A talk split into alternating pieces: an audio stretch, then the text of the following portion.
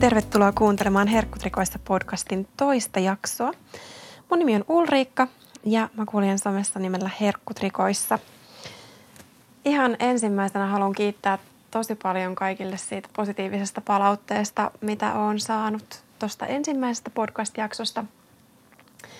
Ähm, mä oon ihan äärimmäisen kiitollinen siitä, että, että se on herättänyt myös aika paljon kysymyksiä ja tunkin käsittelemään niitä juttuja aina pikku, pikkuhiljaa yksi asia kerrallaan. Nyt ää, toistaiseksi niin haluan kuitenkin keskittyä kertomaan siitä, että miten mä olen kehittänyt mun omaa itsetuntoa. Ää, postasin maanantaina Facebookiin ja Instagramiin mun herkkutrikoista tilille kuvan siitä, kun mä olin kuntosalilla. Ja tota, kirjoitin siihen sitten, että, että mä oon itse kamppailu aika paljon itsetuntokysymysten kanssa. Ja että mun taustalla ollut pieni terveyshässäkkä, eli siis se, että, että mulla oli rautavaje ja sitten sen myötä kilpirauhasen toimintahäiriö, niin nosti mun kehon painoa noin 25 kiloa. Ja sehän aiheutti mulle sitten sellaisen lievähkön identiteettikriisin. Ja sen lisäksi vielä niin kun, no, itse tunnon kanssa tosi paljon niin kun, ongelmia. Mä oikeastaan havahduin tähän vasta noin kahdeksan kuukautta sitten, kun olin yhdessä fitnessvalmentajakoulutuksessa ja siellä Suomen Fitnessurheilu ryn toiminnanjohtaja Ville Isola sanoi mulle yhdessä valmentajapalaverissa, että, että Ulrikka, hei, että että sä oot tosi hyvä valmentaja ja oot tosi osaava, mutta sun vaan pitäisi uskoa ittees vähän enemmän. Ja mietin siinä itsekseni, en muista sanoinko jopa, että, että mistä kaupasta sitä itse, niin kuin itsevarmuutta, itsetuntoa oikein voi ostaa, kun ei mulla sitä ole. Ja mulla henkilökohtaisesti yksi syy siihen, minkä takia mulla on ollut niin kuin itsetunnon kanssa ongelmia, on tietysti ollut se, että aikaisemmin kun on ollut liikunta-alalla töissä, niin on ollut tosi sporttinen ja sellainen, että jos mä oon halunnut muokata mun kehoa johonkin suuntaan, niin se on tapahtunut tosi yksinkertaisesti, että, että mä oon vähän nyt vähän muuttanut vaikka syömisiä, niin paino on tippunut, että, että en mä ole hirveästi joutunut tekemään sen asian eteen töitä. Ja nyt sitten kun tosiaan tämän terveys haasteiden kanssa kamppailleena, niin aloin ymmärtää sitä, että, että kaikki ei aina mene silleen niin kuin sä oot suunnitellut. Ja että, että se sellainen niin kuin dietikulttuurin luoma kannustus siitä, että jos sä vaan haluat jotain tarpeeksi paljon, niin sä kyllä saat sen. Niin et välttämättä saa. ja se oli mulle aika paha paikka. Mm. Mä Sanoin sitten Villelle siinä meidän palaverissa, että, että tehdäänpä niin, että mun vuoden 2019 uuden vuoden lupaus on, että musta tulee yhtä itsevarma kuin Kanye West. Ja tota, ihan siellä ei nyt vielä olla. Eli eletään heinäkuun ensimmäistä viikkoa. Vuotta on siis puolet takana. Äh, olen päässyt tosi hyvin eteenpäin, mutta en ole tosiaan ihan ihan vielä Kanye Westin tasolla, eikä mun nyt herra tarviikkaa olla. Mulle tulee tosi paljon kysymyksiä siitä, että, että mitä mä oon tehnyt, jotta mä oon nostanut itteeni siitä itsetuntokuopasta, missä mä oon ollut aikaisemmin. Ja tässähän nyt ei ole siis minkään näköistä ää, niin ulkonäöllistä muutosta tapahtunut tämän puolen vuoden aikana. Et vaikka mä oon trennut tosi paljon, mä oon syönyt tosi niin kuin hyvin, niin siltikään mun kehossa ei ole tapahtunut niitä muutoksia, mitä mä olisin toivonut, että tapahtuu. Et toki mulla on niin kuin, suunta on oikea, mutta se muutoksen niin kuin määrä ei ole niin dramaattinen kuin mitä mä olisin alun perin toivonut, että se olisi. Mä olin sitten yhteydessä sellaiseen henkilöön, joka on siis psykologi ja on tehnyt urheilijoiden kanssa töitä. Ja tota, tekee paljon siis nimenomaan loukkaantuneiden urheilijoiden kanssa töitä. Ja hänen kanssaan sitten lähdettiin vähän purkaa tätä tilannetta. Ja me sovittiin, tai hän antoi mulle tiettyjä tehtäviä, me sovittiin, että mä teen niitä tehtäviä. Ja mulla niitä tehtävät niin kun oli oikeastaan neljässä osassa. Mm, no ensinnäkin niin ihan ilman mitään näitä tehtäviä, niin se, että mä ylipäätään puhun tästä asiasta, niin on tosi iso juttu mulle. Että mä oon keskustellut tästä mun puolison kanssa aika paljon ja jonkun verran muun lähipiirin kanssa, mutta, mutta tällä hetkellä niin tämä on mulle vielä aika kipeä juttu. Ja en halua hirveästi niin kuin huudella tätä mihinkään. Siinä mielessä julkinen podcast on tosi hyvä juttu, mutta, mutta sille, että, että mä oon niin kuin myös halunnut pitää tätä mun omaa prosessia vähän yksityisempänä. Mutta koska mä oon päässyt tässä niin hyvin jo eteenpäin, niin ajattelin, että, että tästä on teille hyötyä. Joo, eli siis ää, neljä eri harjoitusta, mitä teen siis päivittäin. Harjoitus numero yksi oli kiitollisuuspäiväkirjan pitäminen. No sitä mä oonkin tehnyt aikaisemmin. Eli tarkoituksena on siis vaan keskittyä niihin hyviin juttuihin, mitä sun elämässä on ja olla niistä aidosti kiitollinen. Nyt riippumatta siitä, että, että mitä, niin kun, mitä ne asiat on, niin ää, mä itse kirjoitan ne ylös mun aamurutiinien yhteydessä yhteen tuollaiseen vihkoon, jossa mä ylläpidän kaikkea sellaista mulle tärkeää. Eli mä kirjoitan joka aamu yleensä pari riviä niin sellaista itselleni tärkeää, mitä tahansa asiaa, mistä mä oon kiitollinen. Voi olla isoa, voi olla pientä ja voi olla vaikka kiitollisuutta siitä, että, että mulla on ylipäätään niin kuin mahdollisuus liikkua. Ja mulle sellaisena isona juttuna niin tässä oli se, että, että mun kiitollisuuden nämä kohteet, niin ei saa olla ulkonäköön liittyviä, ei saa olla painoon liittyviä – vaan se pitää niin kuin olla paljon laajempaa. Et se, että mä niin kuin opin tarkastelemaan mun elämää myös sen pelkän, nyt vaikka painon pudotuksen tai pelkän urheilun niin kuin ympäriltä. että laajennan sitä niin kuin minää myös sen urheilijan minän ympärille. Sitten toisena harjoituksena niin tuli mukaan itsekehuharjoitukset – ja se olikin aivan järjettömän vaikeeta. Mä oon ollut aikaisemmin ainakin niin perfektionisti. Eli mun on ollut hyvin vaikeeta niin kuin myöntää, että mä oon hyvä jossain asiassa, ellei mä ole siinä niin kuin kympin tyttö. Ja tästä hyvänä esimerkkinä on esimerkiksi Kiira Korven, tai Kiira Korvesta kertova kirja – Kiira ehjäksi särkynyt, jossa Kiira kertoo, että, että hän ei voinut lokeroida itseään perfektionistiksi sen takia, koska heillä on kotona sotkusta. Ja tota, mua siis niin kuin oikein naurattaa, miten paljon ihan pelkästään jo se lausahdus kolautti. Että et mä olin ihan silleen, että voi ei, että minä ajattelen juuri noin.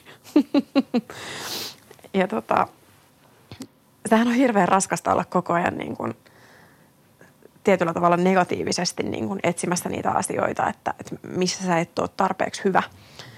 Joten se, että, että kääntää sen ajattelun ihan toisinpäin, että yrittää etsiä niitä positiivisia asioita, niitä juttuja, mistä on itsessään oikeasti ylpeä, niin se oli mulle alkuun tosi vaikea paikka. Ja taas kerran nämä ei saanut liittyä millään lailla ulkonäköön tai painoon. Ähm, mulla taisi tulla kolme asiaa helposti. Eli se, että mä oon hyvä valmentaja, se, että mä oon hyvä äiti mun koirille ja se, että mä oon empaattinen, niin ne tuli niin kuin aika helposti. Mä siis aina kerään niin kuin yhden tällaisen kehun per päivä. Ja sitten neljäntenä päivänä niin vaan huomasin itsekseni, että ei löydy mitään. että kun tukkaakaan ei saa kehua.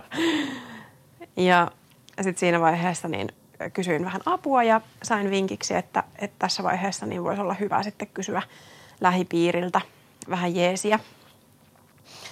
Ja kysyinkin sitten mun puolisolta ja muutamalta muulta lähipiirin edustajalta, että, että millaisista asioista – ne on mussa ylpeitä tai että, että mitkä niin kuin on sellaisia kehun arvoisia juttuja ja mä liikutuinkin ihan täysin niistä kehuista, mitä mä sain, koska mä en ollut ehkä odottanut, että olisin niiden arvoinen.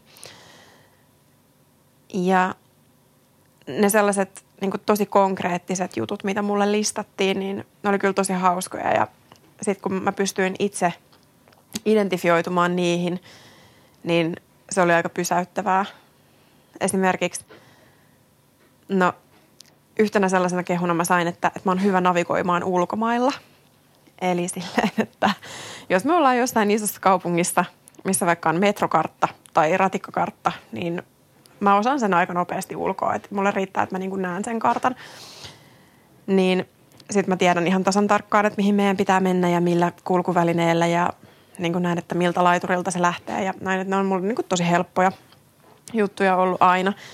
Muistan esimerkiksi yhden Lontoon reissun, missä oltiin mun perheen kanssa ja siellä sitten mun isä sanoi, että, että tota, seurataan vaan tota Ulrikkaa, niin kaikki löydetään perille. siellä paineli vaaleanpunainen ponnari heiluen ja veljen tyttö kädessä pitkin laitureita ja kaikki, kulki, kaikki kulki perässä, kaikki löysi perille. Meillä oli tosi hauska matka, osittain just sen takia, että kun mä organisoin niin kuin siirtymiset paikasta toiseen.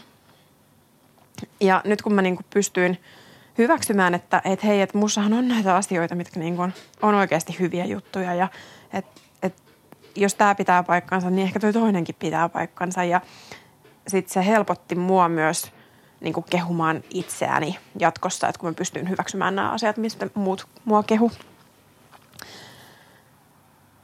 Et nyt esimerkiksi niin mä pystyn ihan helposti nimeämään 30 tai 31, jos ajatellaan nyt niin kuin kuukauden jokaista päivää, niin pystyn nimeämään ihan helposti 31 asiaa, mistä mä oon itsestäni ylpeä. Ja se on mulle tosi iso asia, kun ottaa huomioon lähtötilanteen. Joo. Seuraavana mukaan tuli itsemyötätuntoharjoitukset.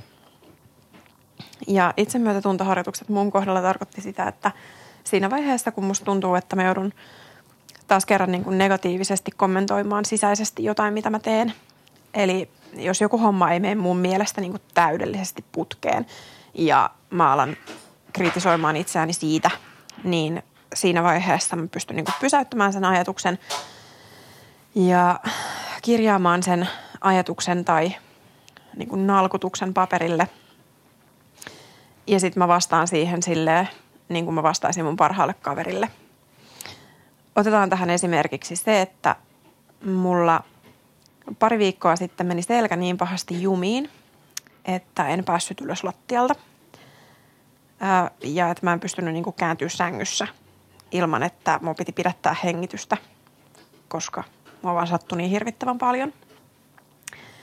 Ja tota, mun oli sitten niin vaikea olla tekemättä treenejä, vaikka itse fysioterapeuttina ja valmentajana tiedän, että ne treenit ei ole hirveän järkeviä tehdä. Mutta koska se oli vaan niin kuin ärsyttävästi keskellä treeniviikkoa ja, ja musta tuntui niin kuin siltä, että, nyt niin kuin jumalauta, niin nyt tämä on vaan pakko tehdä, ja näin niin, että, että mä pystyin, pystyin kirjoittamaan tämän ajatuksen paperille ja pystyin antamaan sitä kautta itselleni luvan, että, että mä en niin kuin tee täysillä. Ja mä siinä hetkessä käsittelin itseäni silleen, että jos mun valmennettava sanoisi mulle näin, niin mitä mä neuvoisin hänelle. Niin nyt niin kuin samalla lailla tässä – mm, mä käytän tätä ajattelua muutenkin aika paljon, että, et, ja myös mun valmennettavilla tosi paljon, että jos mun valmennettava vaikka sanoo, että, että mua ärsyttää se, että mä söin viime viikolla herkkuja ja että nyt mun paino on vähän noussut, niin sitten mä saatan niin kun kääntää tämän niin, että, että hei, että jos vaikka sun tytär tai sun sisko tai joku muu sun niin kuin paras kaveri sanoisi sulle näin, niin miten sä lohduttaisit häntä. Ja ne sellaiset keskustelut on ollut tosi hedelmällisiä ja niin kuin tosi liikuttavia. Et ehkä ihminen voi antaa itselleen vähän enemmän anteeksi. Kukaan hän ei ole sua kohtaan niin, niin kuin kriittinen kuin mitä sä itse oot. Tai kukaan ei niin kuin oleta, että, että ylläpitää sellaista aivan järjetöntä kuria kuin mitä sinä itse. Viimeisenä harjoituksena niin mulle tuli mukaan meditaatioharjoitukset. Meditaatioharjoituksissa niin kiinnitettiin erityisesti huomio siihen, että mä teen sellaisia harjoituksia, jotka auttaa mua identifioimaan tunteita ja ajatuksia paremmin. Mm, nyt jos sä et ole tehnyt meditaatioharjoituksia aikaisemmin, niin ä, tiedä siitä sen verran, että sen ei tarvitse olla pelkästään niin kuin hiljaa paikallaan istumista ja hengittelyä. Toki se on myös sitä, mutta ei pelkästään sitä. Et mulla näihin meditaatioharjoituksiin niin kuulu hyvin vahvasti se, että, että on niin kuin itselleni läsnä ja että opetan itseäni tunnistamaan ja lokeroimaan tietyt ajatukset. Eli tykkään esimerkiksi siitä ää, mielikuvasta, että, että kuvittelet, että, että sä istut autotien vieressä ja autot, jotka ajaa ohi, on ajatuksia tai tunteita. Ja samalla lailla kun sä tunnistat sen auton vaikka värin tai merkin, niin samalla lailla sä tunnistat ne sun ajatukset tai tunteet.